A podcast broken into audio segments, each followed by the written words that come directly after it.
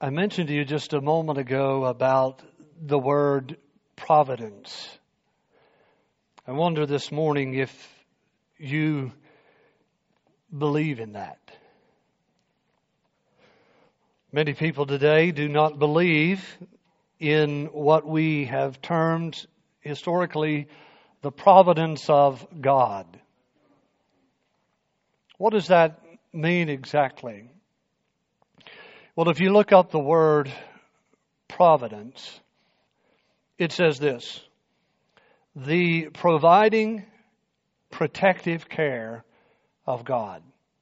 Now, I synthesized that a little bit. It also places within that definition uh, God or nature, as if nature could sovereignly act or if as if nature could do something on its own will and by its own power and authority.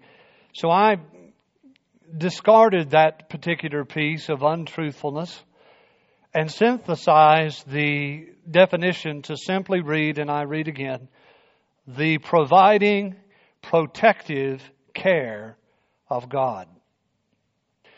Now, I, for one, believe that the Bible clearly teaches that God is in control of all things, that He rules the inhabitants of the heavens and the earth.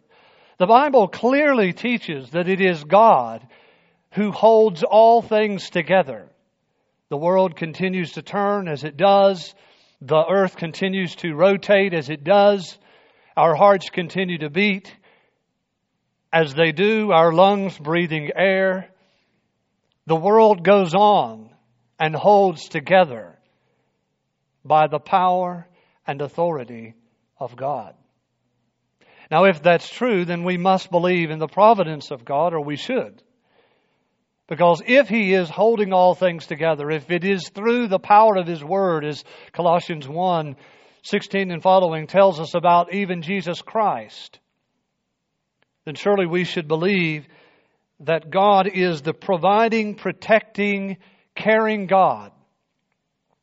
And specifically, He shows this care for His people, His covenant people. The word providence comes from a Latin word that has as its root meaning, this is interesting, foresee Foresee. Providence means God can foresee the future. And the second part of this, this Latin word means attend to. To foresee and attend to. God is able to foresee and attend to the future. He is the providing and the protecting God of heaven and earth. Turn with me, if you would, to the book of Ezra, chapter 7. In Ezra chapter 7, we are going to be thinking along this title Reforming Providence. Subtitle Renewal of God's Word. Reforming Providence. In other words, the providence of God is doing the reforming. And it's going to be through the subtitle of the renewal of His Word. And so we want to see that from the text. I pray that you do. Verse 1. Now, after this, in the reign of Artaxerxes, king of Persia, Ezra, the son of Seraiah, and I'm not going, I'm going to skip now on down. Not going to read all of these names except to show you that this is a lineage with a purpose. The reason that the names are included in Ezra's line, descendants, is because of what it leads us to at the end. So if you'll kind of go on over there through the names, you will find the son of Eleazar, son of Aaron, the chief priest. And we'll talk about that here in just a moment. The son of Aaron, the chief priest, as you know, is the brother of Moses.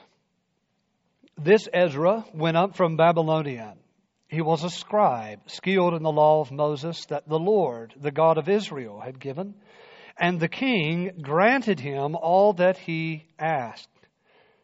For, and I want you to pay attention to this phrase, for the hand of the Lord his God was on him. And I simply ask you, even in our reading this morning, how would you say that back to me? What does it mean, that phrase? That Ezra had the hand of the Lord his God on him. Could we be correct in saying that that phrase could mean that the hand of the Lord God of heaven was working in favor to provide and to protect and to care for this man? That's providence. Verse 7. And there went up also to Jerusalem in the seventh year of Artaxerxes the king some of the people of Israel and some of the priests and Levites, the singers and gatekeepers and the temple servants. And Ezra came to Jerusalem in the fifth month, which was in the seventh year of the king. For on the first day of the first month, he began to go up from Babylonia. And on the first day of the fifth month, he came to Jerusalem. For, here it is again. So, how did his journey take place? For, verse 10. The good hand of his God was on him. For Ezra had set his heart to study the law of the Lord and to do it, and to teach his statutes and rules in Israel. This is a copy of the letter that King Artaxerxes gave to Ezra the priest, the scribe, a man learned in matters of the commandments of the Lord and his statutes for Israel. That's the second time it mentioned that he was a learned man in the Word of God. Verse 12. This is the letter that he wrote. Artaxerxes, king of kings, to Ezra the priest, the scribe of the law of the God of heaven, peace. And now I make a decree that any one of the people of Israel, or their priests or Levites in my kingdom, who freely offers to go to Jerusalem may go with you. For you are sent by the king and his seven counselors to make inquiries about Judah and Jerusalem according to the law of your God, which is in your hand and also to carry the silver and gold that the king and his counselors have freely offered to the God of Israel, whose dwelling is in Jerusalem. With all the silver and gold that you shall find in the whole province of Babylonia, and with the freewill offerings of the people and the priests, vowed willingly for the house of their God that is in Jerusalem. With this money, then, you shall with all diligence buy bulls, rams, and lambs with their grain offerings and their drink offerings, and you shall offer them on the altar of the house of your God that is in Jerusalem. Whatever seems good to you and your brothers to do with the rest of the silver and gold, you may do according to the will of your God. Notice even here he doesn't say his God. The vessels that have been given, this is verse 19, the vessels that have been given you for the service of the house of your God, you shall deliver before the God of Jerusalem. And whatever else is required for the house of your God, which it falls to you to provide, you may provide it out of the king's treasury. It's a remarkable thing.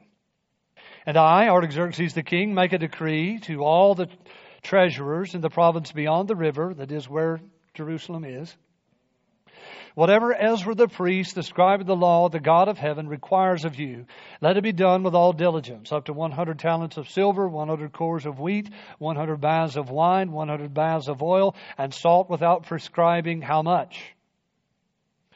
Whatever is decreed by the God of heaven, let it be done in full for the house of the God of heaven. Let his wrath be not against the realm of the king and his sons. And there's his motive. His motive.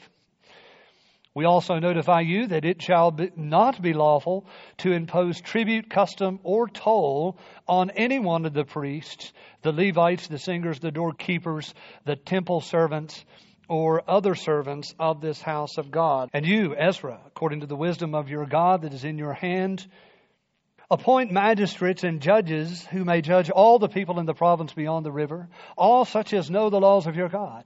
And those who do not know them you shall teach. Whoever will not obey the law of your God and the law of the king, let judgment be strictly executed on him, whether for death or for banishment or for confiscation of his goods or for imprisonment. And then a praise Blessed be the Lord, the God of our fathers. Listen to this. Who put such a thing as this into the heart of the king. Remember last week from the book of Proverbs? The king's heart is where? In the hand of the Lord. And he turns it wherever he desires. Blessed be the Lord God, the God of our fathers, who put such a thing as this into the heart of the king, to beautify the house of the Lord that is in Jerusalem, and who extended to me his steadfast love before the king and his counselors, and before all the king's mighty officers. I took courage, and guess what? Here it is again the phrase. For the hand of the Lord my God was on me. And I gathered leading men from Israel to go up with me. Let's pray together. Lord, we're thankful for your word today, for your providential hand providing and protecting your people through the centuries, bringing us even to this very moment We're thankful this morning that you have given your Holy Spirit to teach us, to help us to understand truth, objective, infallible, eternal truth. Thank you, Lord. What we want to do, Father, is ask you to gather those who are agreed that you will come this morning and from this story you will teach us. You will open our eyes to see your majesty and glory and beauty in this historical account. And that you would teach us, O oh God, principles to live by. We pray this in Jesus' name. Amen. So, what have we witnessed so far? We've witnessed from the book of Ezra how God graciously moved in power and provided for the renewal of his people and the renewal of God's own worship in Jerusalem. We've witnessed how God began this renewal by stirring the pagan king who was on the throne at that time to send the people of Israel back and stirred some of the people of Israel. Not all of them returned, as we can see from our text this morning. Not all of them returned at that first journey back. But some of them did, and it was God, as we notice from the text, who put it in their hearts, who stirred the people of Israel to return to their homeland and to rebuild the temple. We have witnessed as the renewal began by renewing the altar and reinstating the sacrifices. And then they began to build the temple. And then through opposition, they were made to stop for 15 years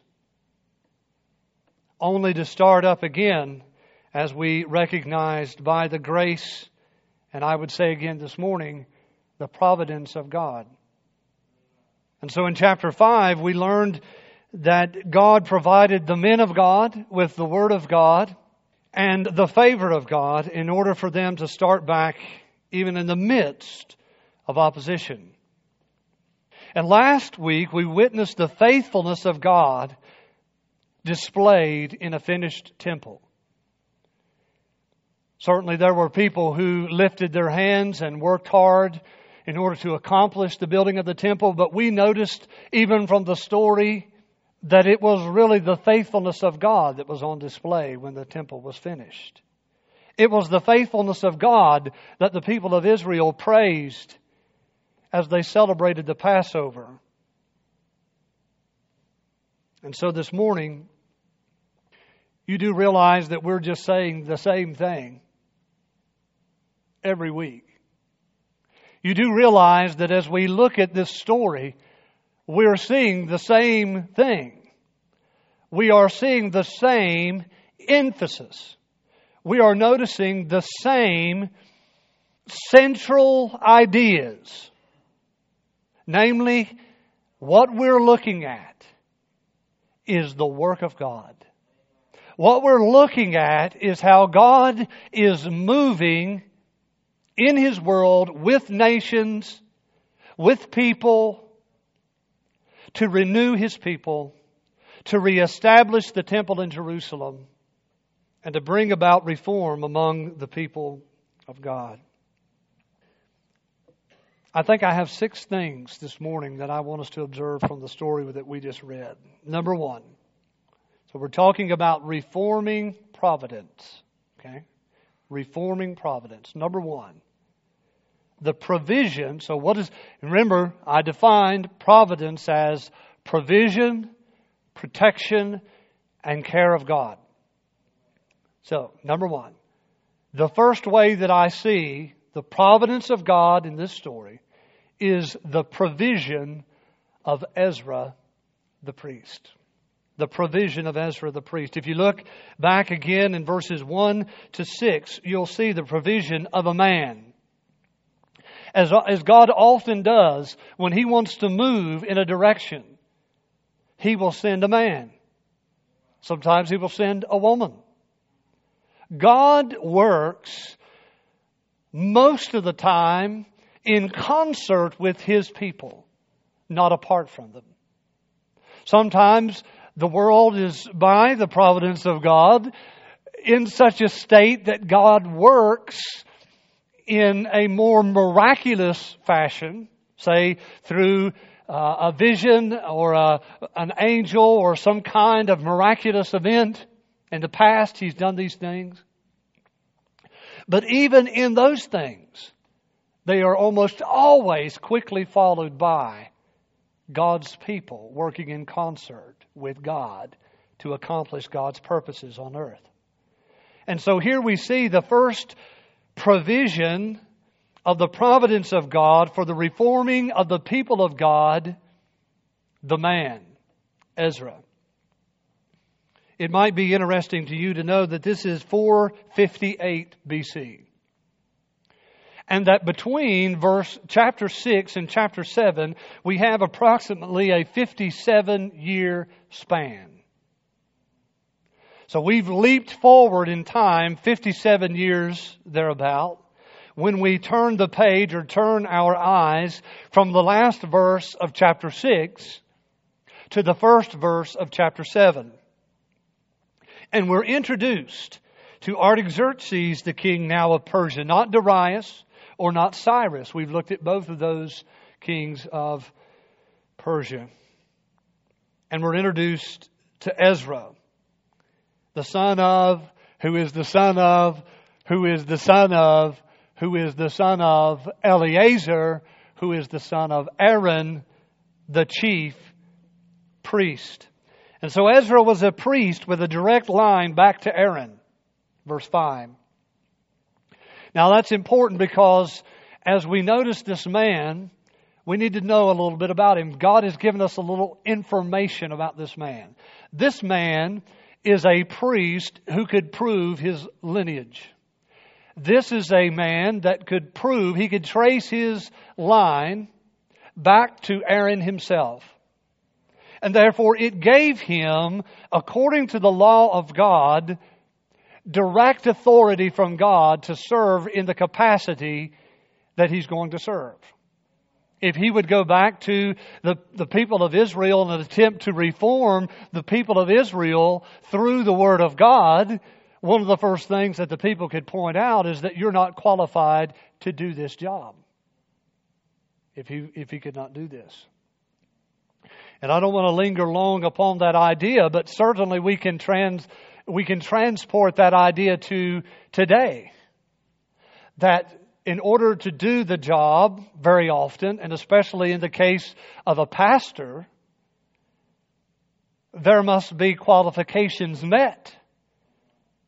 Not anyone can serve in the capacity of an elder of a pastor in a church.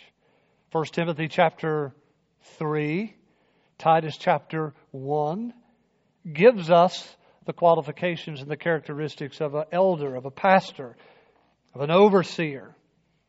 And so it is with Ezra. He meets the qualifications. The second thing that I want you to notice about Ezra is that he is a scribe. How many of you know somebody that you would describe as a scribe? You'd say, there's old so and so, the scribe. We don't really talk about that today.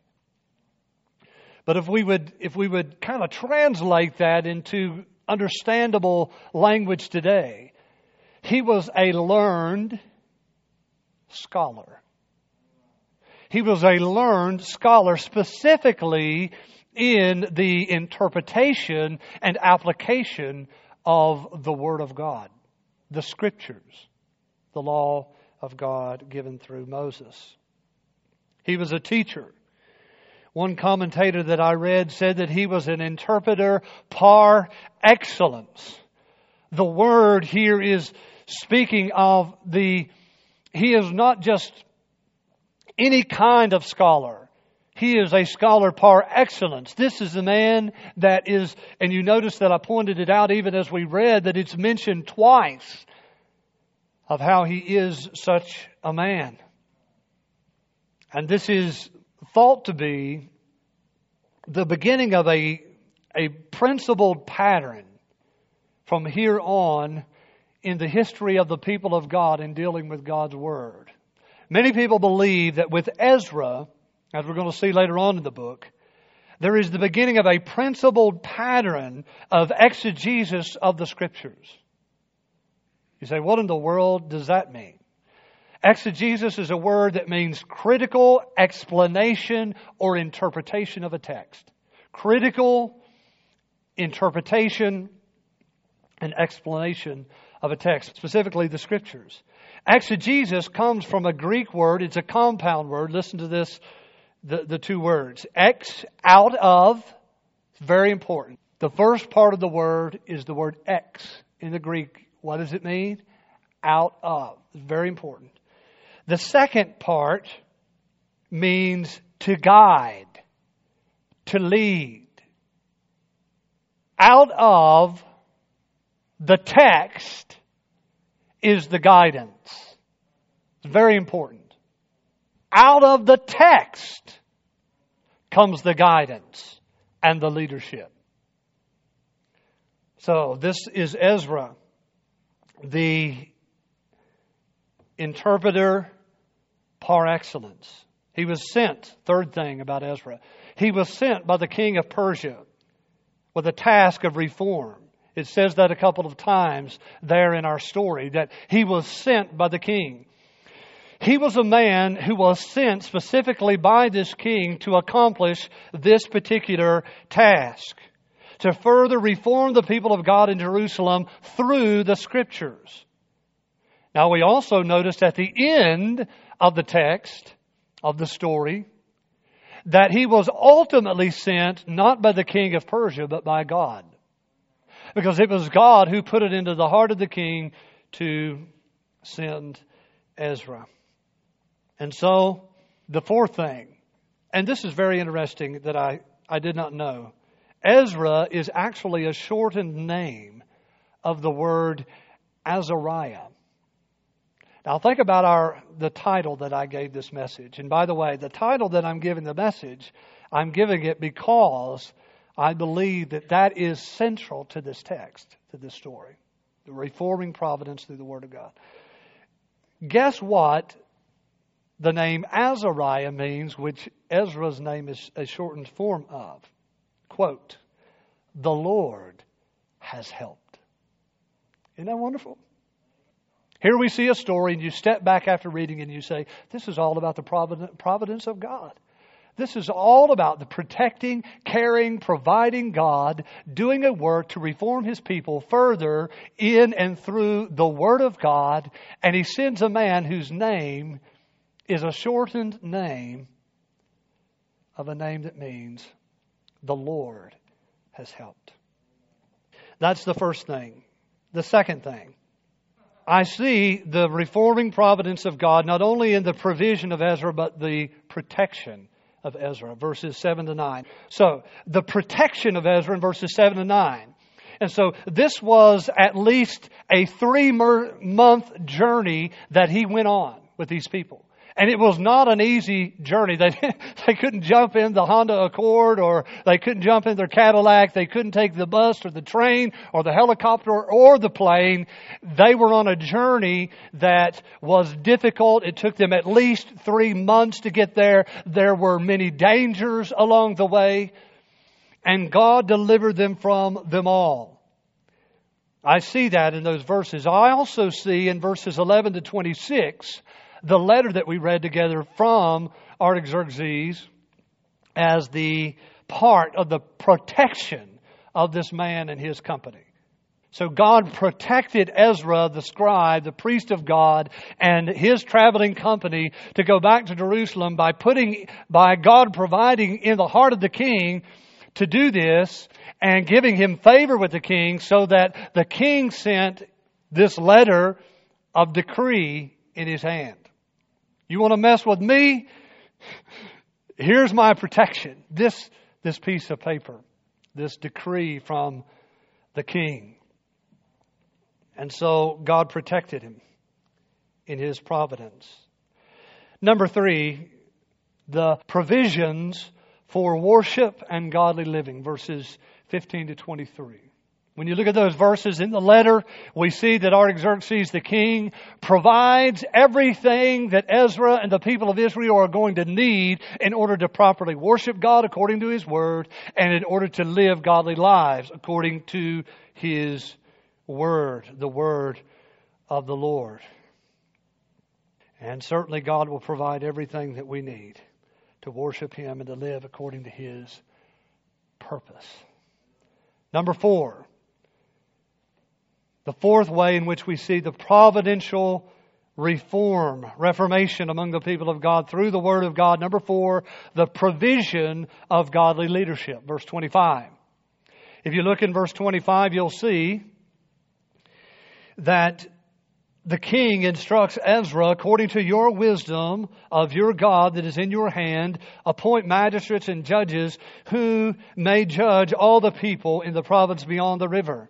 And so God provides the man, Ezra, he provides his protection. He, pro- he provides the provisions for worship and godly living. And he provides the godly leadership who will oversee the people of God and lead them rightly according to his word. Number five. We see the reforming providence of God in the praise that is given for divine providence. Praise is specifically given, as we noticed in verses 27 and 28, for divine providence. Essentially, what he is saying is praise God that he has providentially protected us. He has providentially provided for us. He has providentially cared for us in these ways, as we read together. And so, let's begin to summarize and close. What we're seeing here is the divine providence of the renewal of God's people through the renewal of God's Word, the Scriptures. The Scriptures. The holy, sacred writings. Now we have to see that from the text. Is that what God is doing? He provides a man who is twice told to us that his skill, his giftedness, and his job is concerning mainly what? The Word of God. The Scriptures from God. The sacred writings from God. The law of God. And so what we are seeing in this story, as we look over and see that God provides a man, He provides provisions for worship and godly living through this man and through the king and through others who gave sacrificially, no doubt, in order that they might have the provisions to worship and to fulfill the word of the Lord. God provides godly leaders. God even is receiving the praise of this. And I step back from it and I say, what are we looking at? Are we not, my friends, looking at the centrality and the sufficiency of the Word of God? Are we not looking at a story that points to the providence of God in providing His Word? Let me take you through a little journey backwards through the book from where we are. Look, if you will, in chapter 7 and verse 10. For Ezra had set his heart to study what? The law of the Lord, and to do it, and to teach his statutes and rules in Israel. Turn back to chapter 6 and verse 8 and verse 18. Chapter 6 and verse 18. And they set the priests in their divisions and the Levites in their divisions for the service of the God of God at Jerusalem. How? As it is written in the book of Moses. Now look at chapter 6 verse 14. Verse 14 of chapter 6. And the elders of the Jews built and prospered through the prophesying of Haggai, eh, the prophet, and Zechariah, the son of Iddo. So how did they do it? Through the prophesying of the word of the Lord, going on back even still to chapter 3 and verse 10. Chapter 3 and verse 10. When the builders laid the foundation of the temple of the Lord, the priests in their vestments came forward with trumpets, and the Levites, the son of Asaph, with cymbals to praise the Lord. How did they know how to do that? How did they know that that was something that they should do when they come to worship? The only way that they knew that this is something that's acceptable to God when the people of God are gathered in the place of God is because they look to the Word of God. That is so significant for me today. I stopped in the middle of the sentence. It goes on to, let's go back and read it again. So they, the, when the builders laid the foundation, this is verses 10, uh, verse 10 of chapter 3. When the builders laid the foundation of the temple of the Lord, the priests in their vestments came forward with trumpets, and the Levites, the son of Asaph, with cymbals to praise the Lord. And here it is, according to the directions of David, king of Israel, and they sang responsively praising and giving thanks to the Lord, for he is good, for his steadfast love endures forever toward Israel. And time would fail me to go back and you can do this study on your own to see that that phrase that in probably in your English Bible is marked off in some fashion. And the reason that that phrase, for he is good, for his steadfast love endures forever toward Israel, is because that comes directly out of other scriptures and directly out of the history of the people of God. This was written down. And therefore they worshiped God by the direction of the Word of God chapter 3 and verse 4. Chapter 3, verse 4. And they kept the feast of booths. How? As it is written. And offered daily burnt offerings by number according to the what? The rule as each day required. And after that, the regular burnt offerings, the offerings of the new moons, and all the appointed feasts of the Lord, and the offerings of everyone who made their offering. And so this happened by the rule of the Word of God. Chapter 3, verse 2. Then arose Jeshua, the son of Jozadak, with his fellow priests, and Zerubbabel, the son of Shealtiel, and with his kinsmen, and they built the altar of the God of Israel to offer burnt offerings on it. How? As it is written in the law of Moses, the man of God. And I'll stop there, even though we could go even more. Are we not seeing a pattern in this book? Are we not seeing a pattern in the scriptures? That the Word of God is central and sufficient for the people of God to carry out the work of God, for the people of God to be able to worship God in a way that is pleasing to Him. The people had encouragement from the prophets. Yes, they did. And yet, according to our story today, and yet they needed the established revelation that was clearly understood and obeyed from the scriptures. They had prophets speaking to them, and yet God, in His providence, sends Ezra back. Why? Because there needs to be further reform of the people of God. Yes, they've rebuilt the temple. Yes, they have reestablished the sacrifices. Yes, they have started celebrating the festivals, but they needed to clearly understand and properly apply God's Word. And they needed a man who was a ready scribe to help them to do it. My friends, this morning God brings life through His Word. God gives perseverance through His Word. And therefore, I submit to you that the Bible, the sacred writings, the Scriptures, must be central in our lives as disciples of Christ. Let's stop and ask the question Is it for you? Are the scriptures central in your life?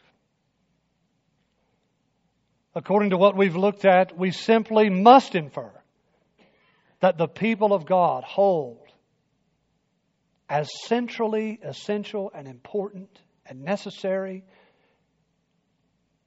the Word of God.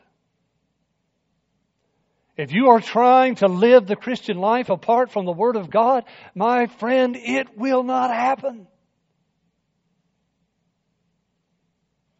Think about your past week or month. My friend, through the love of Christ, if you are living apart from the centrality of this book in your life, you are not and cannot live to your full potential in Christ, the Christian life. You cannot. You say, well, I know, I've read it before, it doesn't matter.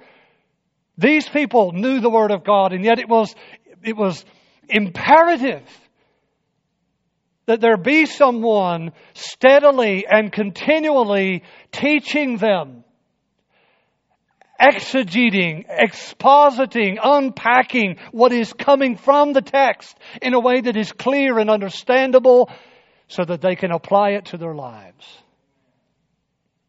It is not only clear that we should have the Word as central in our individual lives as disciples, but it is also clear that we should have the Bible to be central in our life together as a church. Number six, this is the last one. The provision of a pattern of discipleship. There is a providential provision of a pattern of discipleship in this text. It's found in verse 10. Go back and look at it. Verse 10. For Ezra had set his heart to study the law of the Lord and to do it and to teach his statutes and his rules in Israel. There's a fourfold pattern of discipleship given to us in that verse. Number one, the preparation of the heart. To thrive in your walk with Christ, this is where the rubber meets the road. If you want to thrive in your Christian life, and if you want this church to thrive for the glory of Christ and for the good of each and every one of us and for those outside of our walls, we must see what is happening in this man's heart and apply it to our own lives. Number one is the first step is the preparation of the heart for the Word of God. It says in the phrase, he set his heart. He had a holy ambition he had a fixed desire and passion to do what follows, namely to study the Word of God, to do the Word of God, and to teach, communicate the Word of God. My friend, I want to suggest to you three ways in which you can prepare your heart. Number one is through prayer. Prayer. Asking God, as the psalmist did, to open my eyes to see glorious things in your Word. Secondly, through self-examination. It's been said many times that the Word of God is the only book on the planet that actually reads you. If you will prayerfully open the Word of God, what you will find is yourself. You will see more clearly who you are through the pages of God's Word. And thirdly, through meditation. Prayer, self-examination, and meditation upon the Word, which leads to the second part of this pattern, which is the devotion to study. Many of you can probably say, Yes, I read my Bible every day. Are you devoted to the study of Scripture? Are you devoted to the study of Scripture? The first part is a prepared heart. The second part is a devotion to the study of the Word of God. It says to study the law of the Lord. This is interpretation. This is to rightly understand what the Word of God says, which leads to the third part of the pattern faithfulness to obey it. Set his heart to study it, to obey it.